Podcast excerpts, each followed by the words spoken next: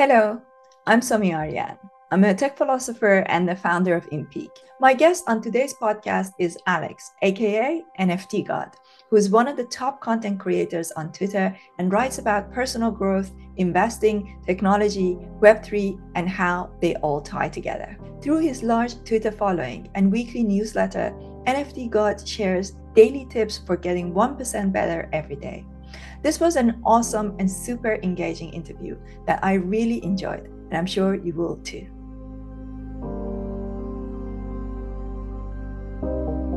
So you did tell me the story of why you chose that name. I remember when we first had a conversation, but I think it's worth to let people know as well, you know, listening to this, why NFT God. Yeah, so I discovered the NFT space back in March of 2021.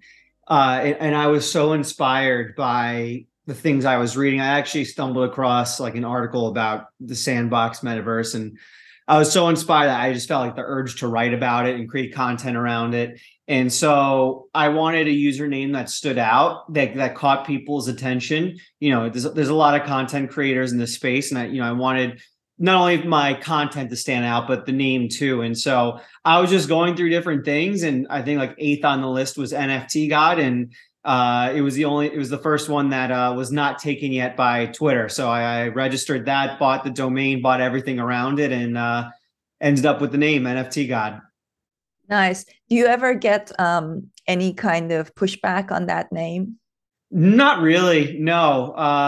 Every once in a while, I'll get a reply from someone who probably has a million other problems with me than just my name, saying, "Oh, NFT got a little narcissistic, huh?" And you know, it is what it is. There'll always be haters out there, but not too much. You'd think that would push some wrong buttons, but no. People generally are all right with it. Yeah, definitely. I would have thought so. So, how long have you been using this name now? I registered it in March 2021, but I didn't start tweeting until I think it was December 31st, 2021. So I bought my ape on December 28th, and then I started tweeting, I think either the same day or 3 days later. And, I just started tweeting some educational stuff. I was looking around the space and I realized most of the content was just jokes and memes, which I have no problem with it all. I think it's critical for the culture of NFTs and Web3 and crypto to have memes and, you know, that own kind of language.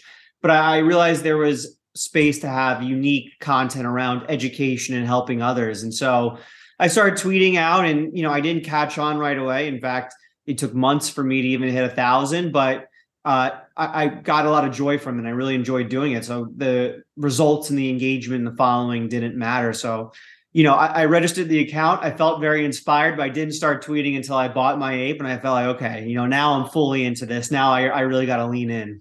Do you think that having the ape had an impact on building your initial following?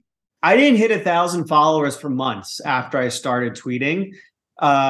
So if it did have impact, maybe it got me 20, 30 followers.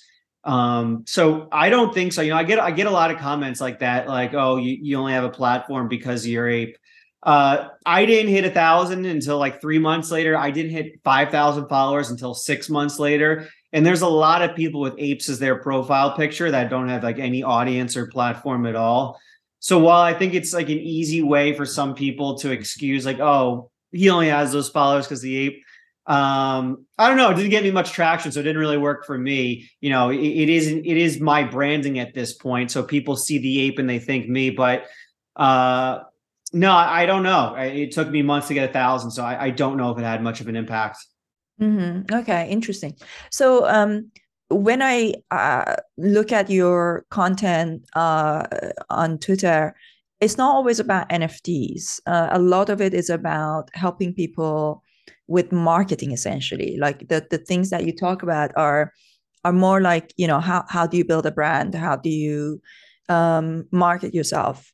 So in real life, do you do marketing, or, you know, is it, where do you get the ideas on what to post and considering that your name is NFT God? My content strategy is very simple.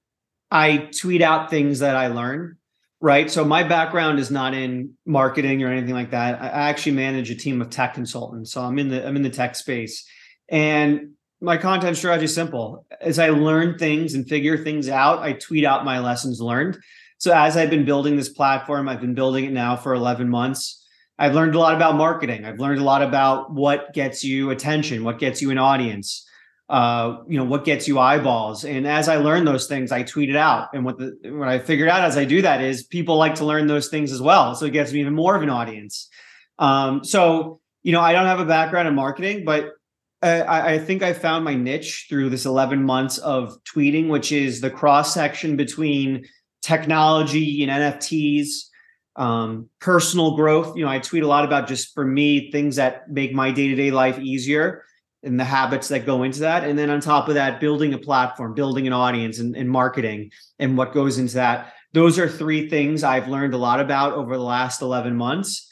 And so that's what I tweet about. And it seems the audience I've built is really interested in those things as well. So no, I don't have any traditional training or education in marketing, but the best way to learn is by doing. And over the last 11 months, I've been building a platform. So I've learned a lot of lessons that I've been able to share out with my audience.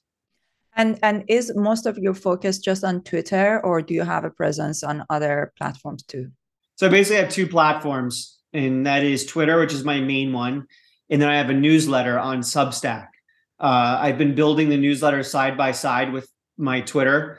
The newsletter started as a hobby. I just enjoy long form writing. So I was writing a newsletter, out very early on to a subscriber list of 10 people. And I did that for months. I was writing a newsletter every day at one point. And, as my Twitter platform grew, which I really, honestly, I didn't expect to happen, my newsletter platform grew side by side with that. And so, now I have close to 11,000 subscribers to my newsletter. It's my second platform. So Twitter, acts as my main gateway to NFT God content. And then through that, people move on to my newsletter, which is more for my more hardcore fans who want to read, longer form content. And so those are the two platforms I'm on now. I'm considering other platforms in the future. I'm not really close to doing that yet. Maybe if growth was to tail off on my two platforms, I'd consider it. But right now, growth has been really strong across both. So I'm just focusing that, leaning into those two as much as I can. And then maybe in the future, I'll expand the right way according to, my brand and what works best for me. Do you monetize your content in any way at the moment? Yes. The only way I monetize at the moment is through sponsored sections in my newsletter. So in my newsletter, on my Substack, I do have a paragraph that is labeled as sponsored, in which clients that want to work with me can sponsor that paragraph in my newsletter. It says sponsored. It's very clear. And every week in my, my weekly newsletter, I have a sponsored section. So nothing on my Twitter is monetized. I have no plans to ever monetize Twitter. I view Twitter as one of the most incredible top of the funnels when it comes to marketing on the internet. I have the power to write two sentences, and then over 2 million people will be able to see that within a day. That's incredible marketing power.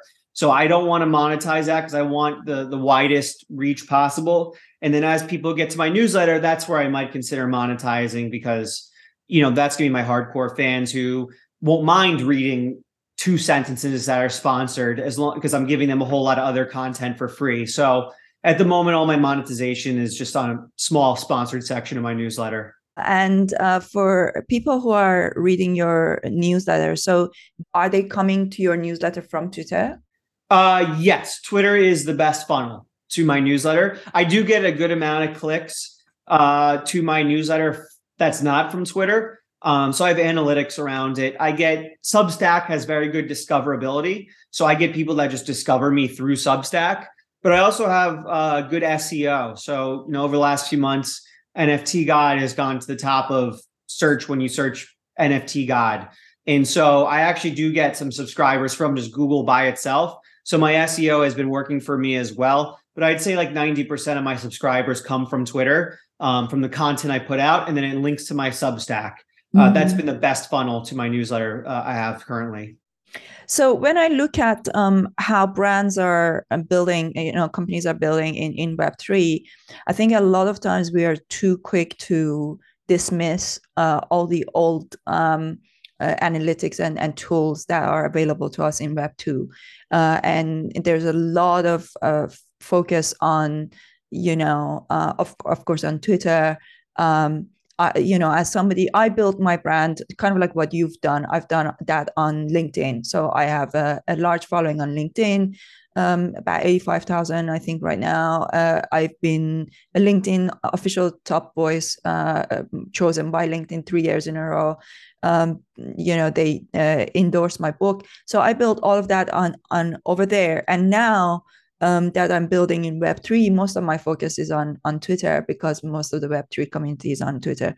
But I think, you know, like you truly said, those things like SEO and things like that, they do still matter. And in your opinion, when you look at brands building in Web3, do you think that Web3 communities are, and Web3 brands are using those tools enough, or do you feel like they're missing the boat on by kind of like dismissing all sorts of Web2 tools?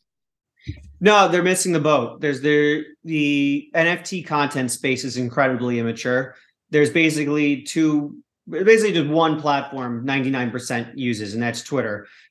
People are really missing out on LinkedIn. LinkedIn's huge. I mean, LinkedIn at the moment is not a perfect fit for Web3. The only reason being is a lot of people on Web3 are anonymous.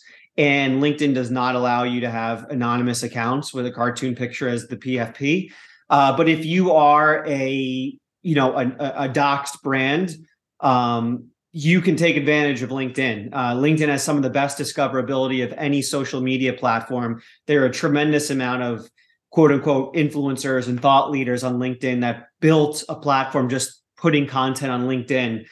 So I think that is a platform of the future for Web3 as the mainstream gets more into Web3. You know, as more, you know, doxed people get into NFTs, they'll start building more content on LinkedIn, which I think will become huge. Newsletters. There's a lot of people building newsletters now.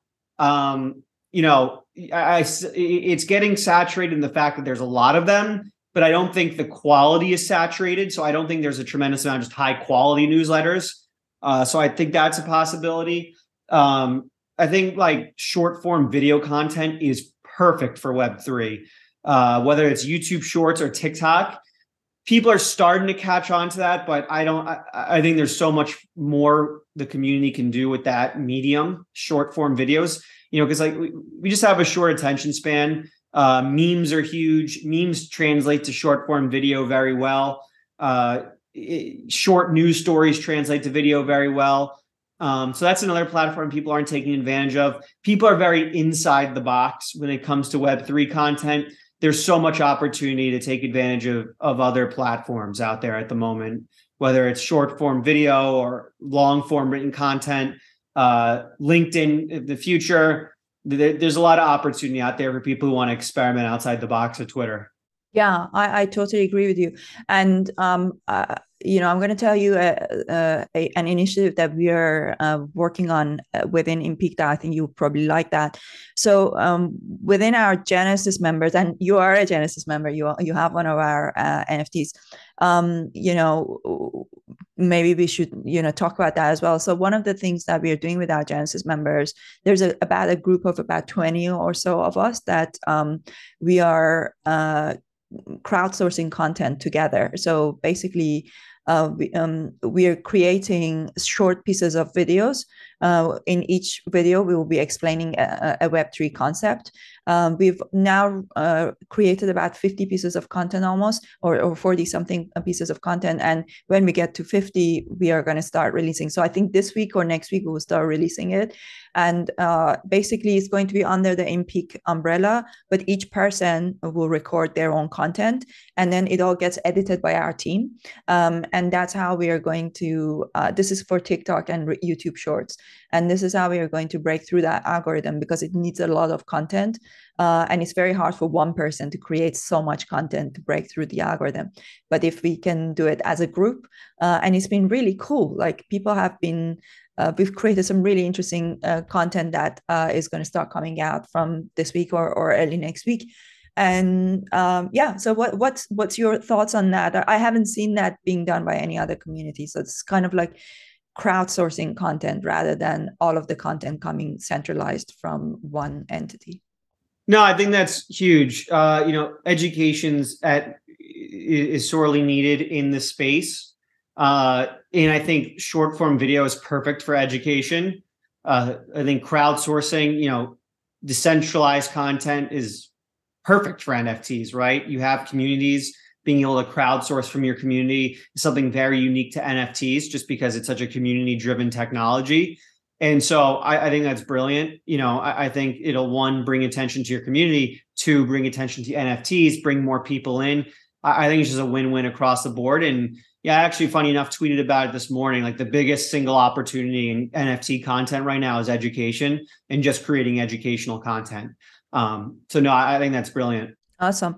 So, Alex, I don't know how much you know about exactly what we are building. I mean, obviously, you're doing a session on the platform this week, but what we're building here is basically, the way I describe it, is like LinkedIn/masterclass of Web3. So we are first focusing on the masterclass piece, because that's the piece where it doesn't require us building a whole new platform. Of course, we have a platform, we have our content platform, but what I mean is like the community aspect of it. We are not yet there, because that's where we will be raising investment next year, and we'll be building from there. But from a content, the educational piece of it, we've already got about 300 pieces of content, like 300 sessions that we've had on the platform. Maybe by now it should be more than that. And our goal is to get to a place where we are running 24 sessions a day, 7 days a week, in different languages, in different time zones. That's what we want to do, like constant education or curated education on the platform. And then we will be building kind of like the networking side of things, which currently we have that on our Discord, but we need to come off Discord eventually and build that into the platform.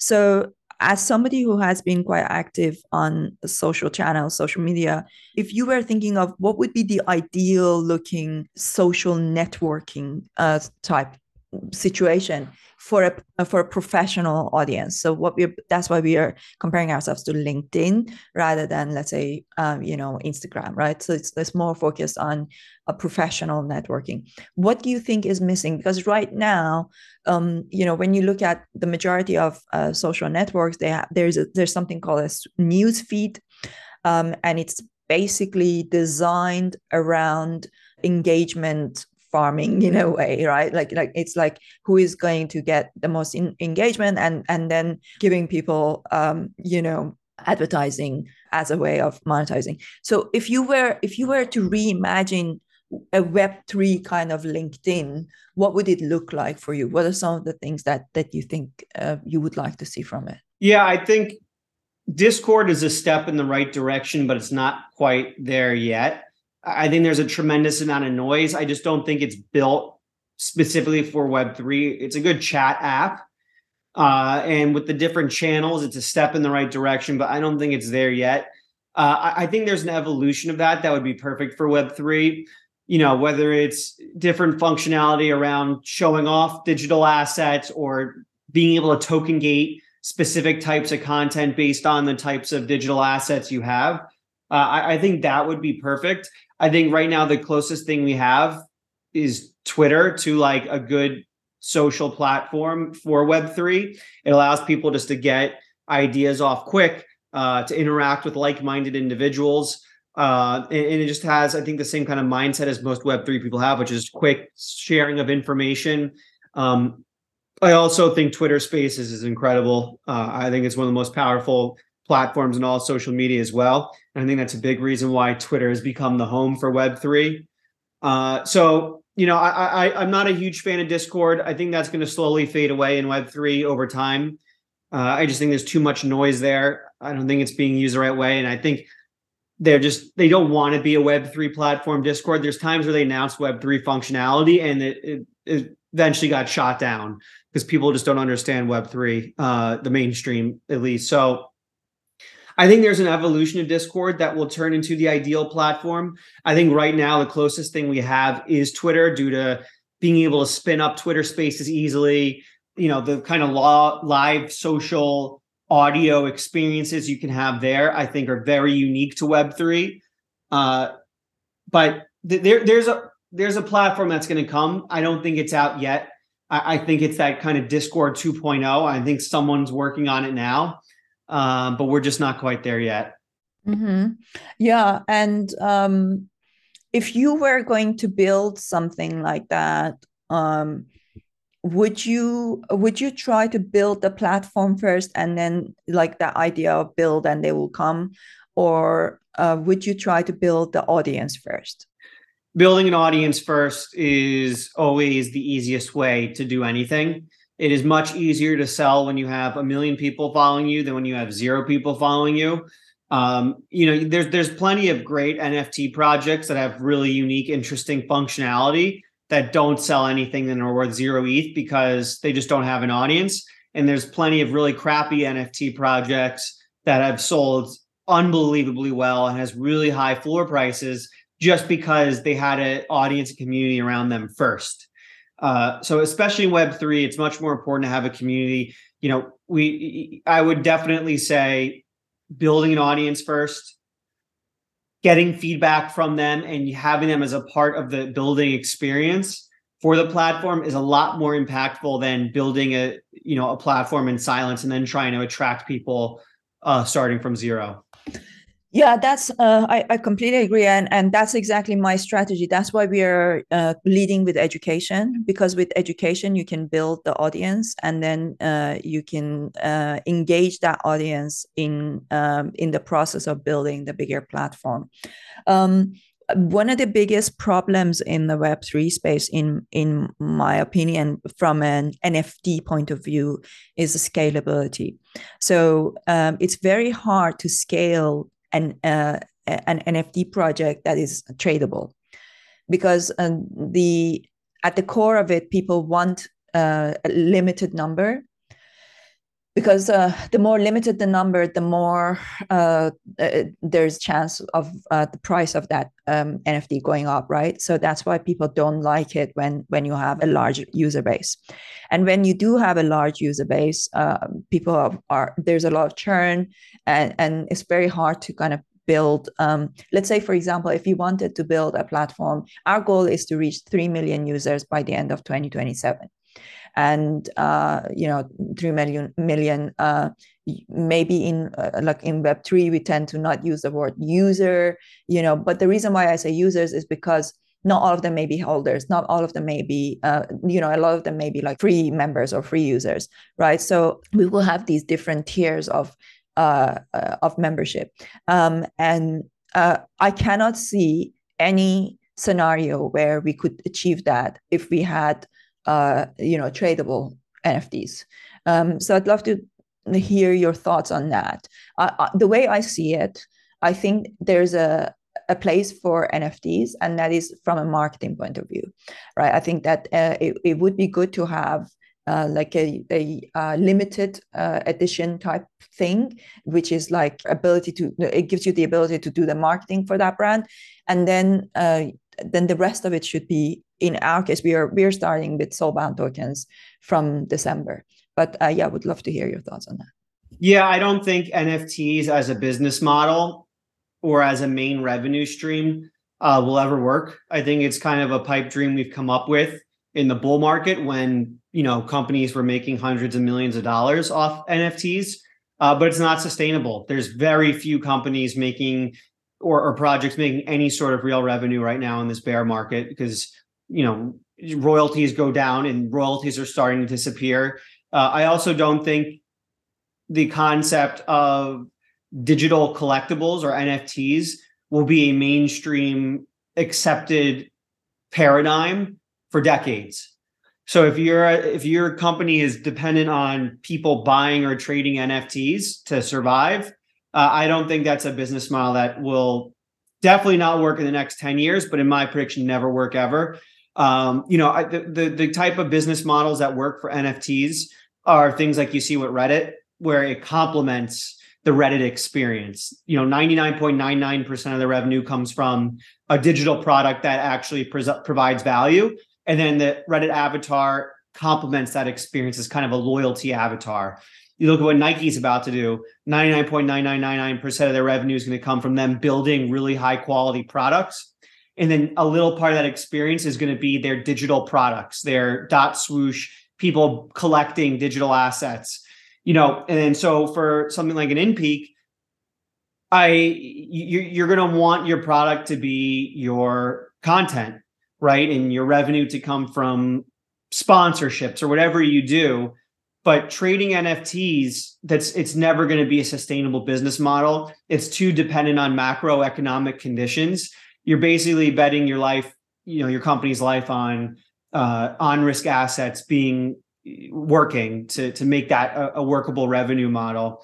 And then, you know, it also just limits your customer base. If you can only be a customer if you buy an NFT, like why would I never understood people say, oh, subscription model NFTs is the way to go. Why would you want to limit the amount of subscriptions you can have for your company? So I think you're doing the right. If you want to get to X million amount of customers, you need to be your main value add being the content education you're creating. And then the NFTs being a supplement to that. Maybe you want to be our most hardcore members and own the premium pass, something like that. You don't want to limit your company's experience because of your NFTs. You want it to add to the experience and complement what you're doing. Anyone that's limiting the experience because you have to buy an NFT is being destroyed right now because of the macroeconomic conditions. Yeah, I totally agree. I figured this out quite quickly once we released our initial NFTs. I was like our Genesis Pass is already around 2 ETH, and it's like not many people necessarily can afford that, and you're leaving quite a lot of people out. And I do think that our Genesis Pass is going to be a lot more expensive because. So now the way that we've done it is that the Genesis Pass is more of like our B2B model. So, it's for thought leaders, community leaders, people who want to tap into, the bigger network that we are building. And then the Gen 2 Pass is an example of what you would get as a member of the platform. And then we will release our Soulbound tokens, which the difference is that the Soulbound token, from the time that you mint it, it will be valid for a year, and then after that you can upgrade it. And we will teach people how to do it. They can upgrade it on Etherscan directly, and also the Soulbound token, just like the other two tokens, are upgradable so that as people grow in their, it's kind of like they get points, right? They get points for the different activities they do. And then based on the points that they get, they will be able to then get a discount when they're renewing, or they may even get it for free depending on how active they've been. But this is one of the ways that, that I see. And then at some point, let's say when you have a big enough network of maybe about 15, 20,000, Soulbound token holders, then it might make sense to have some kind of a PFP, but that PFP then it's not necessarily for revenue, not for an ongoing revenue. So it might generate some revenue to begin with, but it's not necessarily for an ongoing revenue, but it's more like a signifier of who we are as a brand, like that in-peakers, or peakers, whatever we call ourselves, that we are people who are striving for our peak potential, that we are going through these levels. When you get your NFT, it starts at level 0 base camp. And then based on the interaction that you have with the brand, it goes to level 1 heights, level 2 pinnacle, etc. So I see that a combination of Soulbound tokens and collectibles, but the collectibles should always be like a smaller portion of it. It's more like just like a taste of, like you say, hardcore fans or something like that. So right, the NFT shouldn't be the experience. It should be the compliment, like what you're doing with yours is it's basically rewarding loyalty. It's not the entire platform itself. It's just helping to increase the stickiness of the platform. Yeah, exactly. So when you look at the NFT space right now, as the NFT god, you have this this overview of everything. So when you look at the NFT space right now, there are hundreds, if not thousands, of communities. What do you think will happen to most of them over the coming year, 2 years? I mean, most of them will disappear. it's not, most of the people in these communities are in 20 different communities. It's not sustainable for anybody. A lot of those communities are driven off hype. They see an NFT explode in price, they buy it, they get super hyped to be in the community because the price is going up. And then once the price stops going up, they don't quite care anymore. So, you know, I as I said before, I don't believe communities built on NFTs have that high of a win rate. I think attention spans are low. I think attention spans go even lower when prices are going down.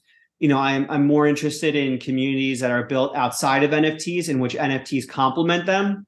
You know, I think, for instance, Nike is going to have this amazing community for their collectibles. And it's not because of the collectibles, it's because Nike is an excellent brand, but people really like the NFTs that are a part of that. It's not built on the NFTs. I think that's going to be a sustainable community around that. But, you know, communities built around a 10,000 collection of cartoon zoo animals that only went up because it had some momentary hype. I think that'll disappear. You know, sustainability is going to be tough. So, you know, I think it needs to be built on something bigger than just an NFT to have sustainability. Yeah. So when I look at most NFT communities, when I look at, you know, they usually have some kind of a cartoon, you know, drawing. And most of the time when I ask them, what is your product? Like, what is it that you are actually, you know, trying to convey here? And most of the time they say that they're building an IP, and that they're building this IP, this brand around this cartoon character. And then they're going to monetize it that way. And the amount of the number of communities that I've heard that have told me that they're going to have a Netflix show, that they're going to have a, you know, their own animation cartoon, or they're going to have a game. Like, everybody says the same thing. And are there any of them that you think are actually going to get there? You know, it would be interesting to see, like, for example, because a lot of them say pretty much the same thing. I think one of the ones that is maybe, you know, differentiating itself is Proof, because they're building this space for, you know, like almost like a platform for arts. So that's one of the ones that it looks to me that, you know, is doing something slightly different. But most of the other ones, when I look at it, they all say pretty much the same thing, and a lot of them are raising quite a lot of money. So yeah, so what do you think is happening there? No, I'm not a big believer in the IP play when it comes to NFTs. I think 0.0001% of NFTs making the IP play are going to actually make it. Creating successful IP is unbelievably difficult to do. Unbelievably difficult. There's so many people that try to start T-shirt companies, start TV shows, movies. You know, there's hundreds of millions of people who try to create IP every single day. And just because you got a couple thousand people to buy an NFT with your cartoon picture on it, doesn't mean all of a sudden you can build a movie. Like, building a movie or a TV show is one of the most absolutely impossible things to do. And then on top of that, actually doing it successfully, like getting your show on Netflix is an incredibly difficult thing that 1 in 100 million people can do. And then getting it on Netflix and actually having it be successful is even more difficult than that. And now just because this company sold a few NFTs means, okay, now we're going to build a video game, a movie. I mean, even the most successful brands in NFTs, like a Bored Ape Yacht Club, is in a very difficult position. They're trying to build a video game. Plenty of video games that Microsoft and Sony build themselves in-house fail miserably and don't sell. And now a company that's, you know, built off a micro niche of a vertical like NFTs is going to build a successful video game. I'm not saying they can't. I'm just saying it's very difficult to do. There's 100 Microsoft games they release a year that do not succeed and they lose money on. So I'm not a believer in the IP play. I've never bought an NFT because I believe, oh, this IP is going to be huge.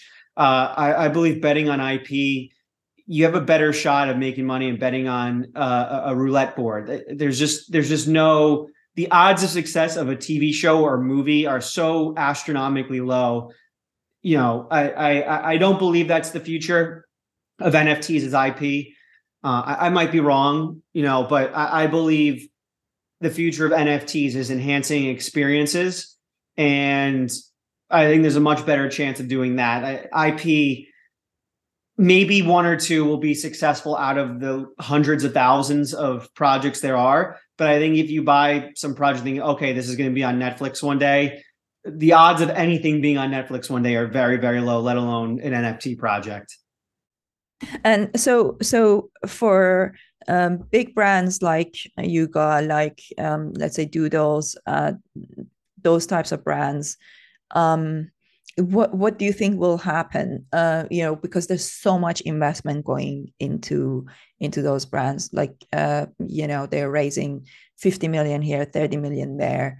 I often think of that myself, and like thinking about how are they going to expand? Like, for example, Doodles, they say that they are, I should probably ask this question of them, but, and I probably will, but I wanted to also kind of hear from you, what do you think will happen? Because, you know, I'm a Proof and Moonbird holder, and I've seen the pushback that they get when, whenever there is any kind of sign of the network expanding.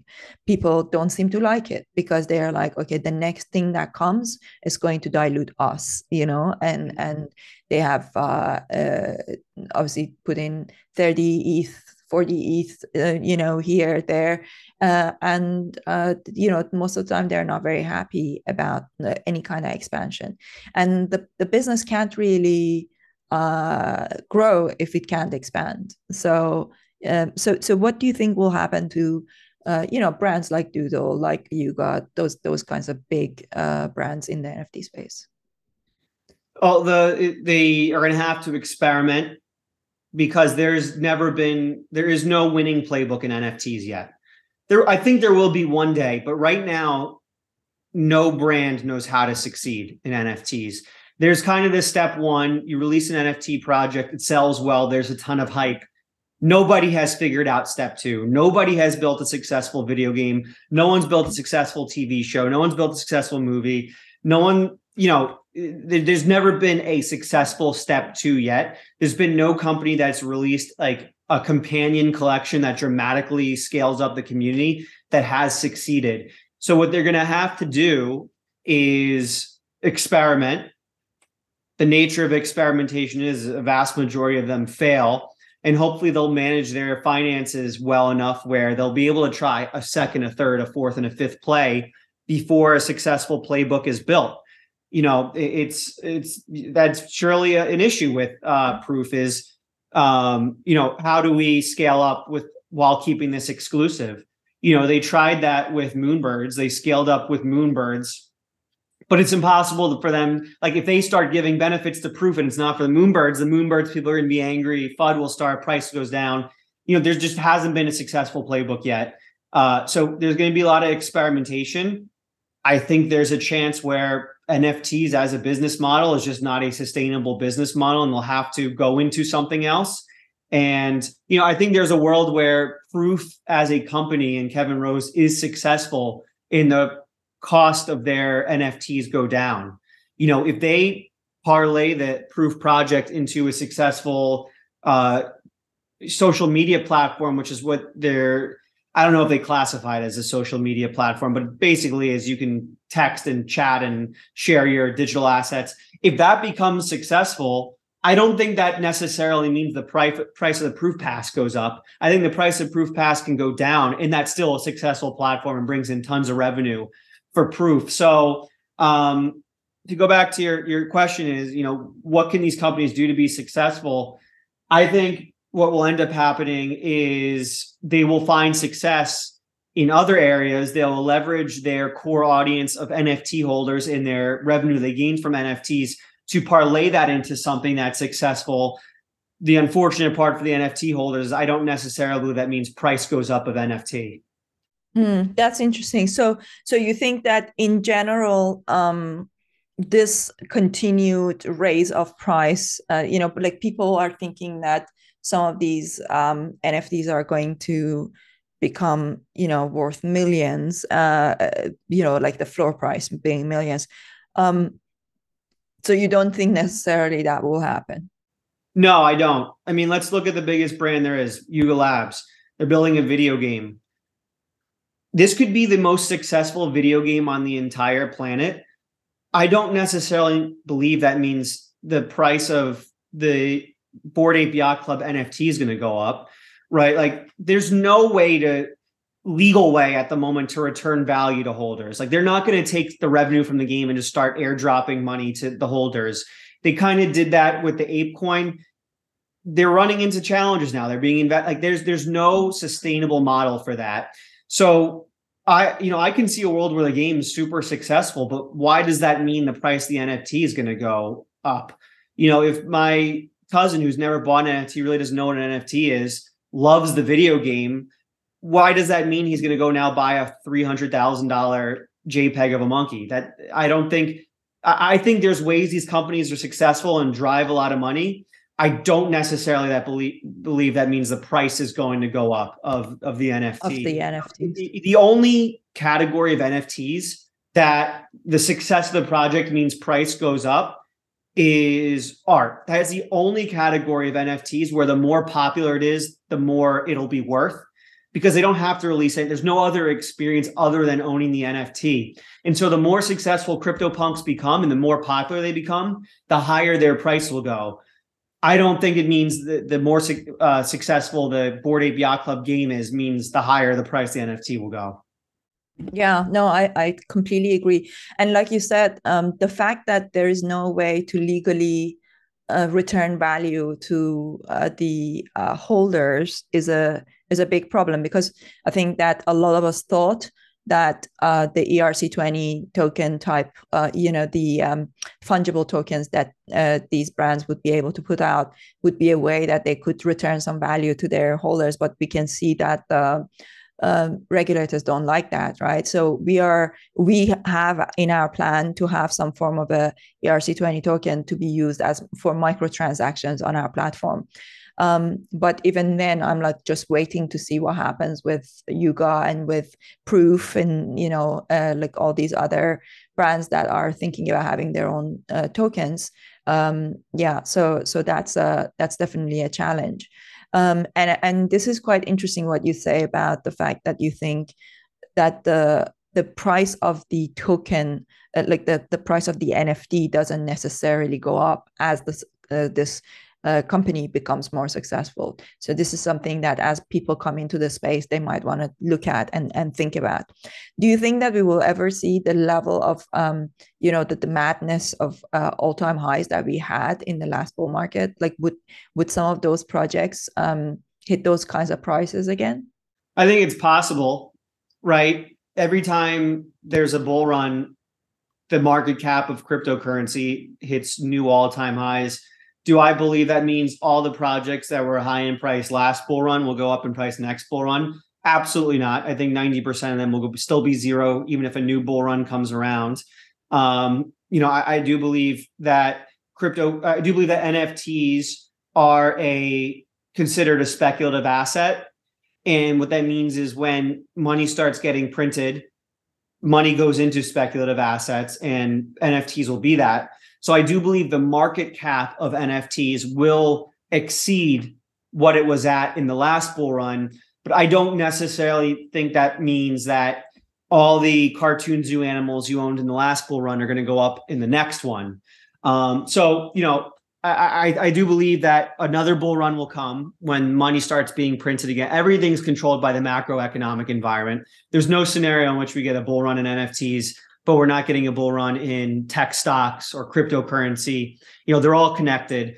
But again, I don't think that necessarily means the random cartoon zoo animal you bought 10 months ago that's now worth $5 is going to go up again. I believe a whole new class of speculative cartoon zoo animals will go up instead. Yeah, no, definitely. I agree. Okay, so last question. We talk a lot about, in the NFT space, we talk a lot about bringing people into Web3 from Web2. And one of my biggest worries is that when people from Web2 come into Web3 and they see the level of speculation, you know, if you think about it, most of the people who are in Web3 right now, a lot of them are traders, basically, you know, and the whole trading mentality has made it almost impossible to build any kind of meaningful long-term relationship with people, because they are only thinking about the floor price. They're only thinking about, you know, the gain that they might have on that token.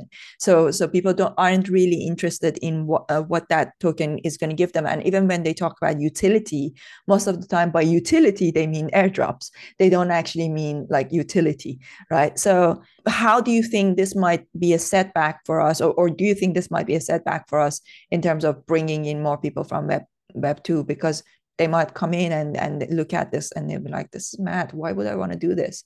Why would I want to put myself through this? Yeah, let me ask you a question and I'll answer it. When you say, because I'm always curious, everyone has a different answer for this. When you say, how do we bring people into Web3? What does that mean? Mm-hmm. Yeah, exactly. So that's such a good question. The way I see it is that tokenization is the future of how we are going to exchange value and save, you know, exchange value and save value, you know, store value. I think as we are going to be living increasingly in a digital environment, we are going to have to use tokenized assets. And Web3 is basically this version of the web where we have the ability to use blockchain technology to store value and exchange value. So what a token is, so for me, Web3 is all about tokens. What a token is a unit of value on the blockchain. And this unit of value can be exchanged and it can be stored in a way that you would never be able to do in Web2, in you know, outside of Web3. So when I say bringing people into Web3, I'm talking about enabling people to use a new kind of economy. And right now, there are too many cultural problems with this new kind of economy because of the trading culture. So is bringing people into Web3, that means allowing someone to own a digital asset? Or is, when you say participate in an economy, do you mean they have to buy and sell things? Or is no, not buy and sell things. It's not about buying and selling. It's about being able to earn and you know and participate in this digital economy that is built on the blockchain, which is outside of the banking system. So it's basically an opportunity to exchange value, digital, you know, in digital assets value in a way that you wouldn't be able to do outside of the blockchain. So blockchain technology enables us to create these units of value that we call tokens. And there are different kinds of tokens. We have the fungible tokens, we have the non-fungible tokens, we have the soulbound tokens, and who knows, there will be many other types of tokens. So what these tokens do, they allow us to program them. We can program them to achieve different kinds of,